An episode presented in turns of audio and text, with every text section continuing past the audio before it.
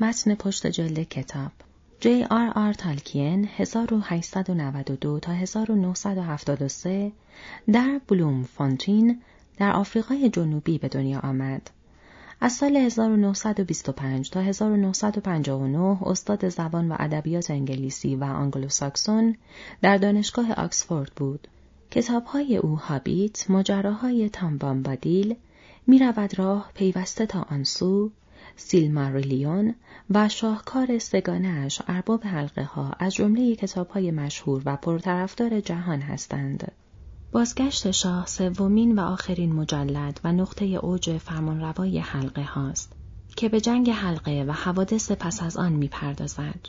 اما این سگانه مجلد چهارمی نیز خواهد داشت که به زمایم اختصاص دارد و تالکین در آنها میکوشد تصویری کلی از گیتی شناسی خود به خوانندگان ارائه کند.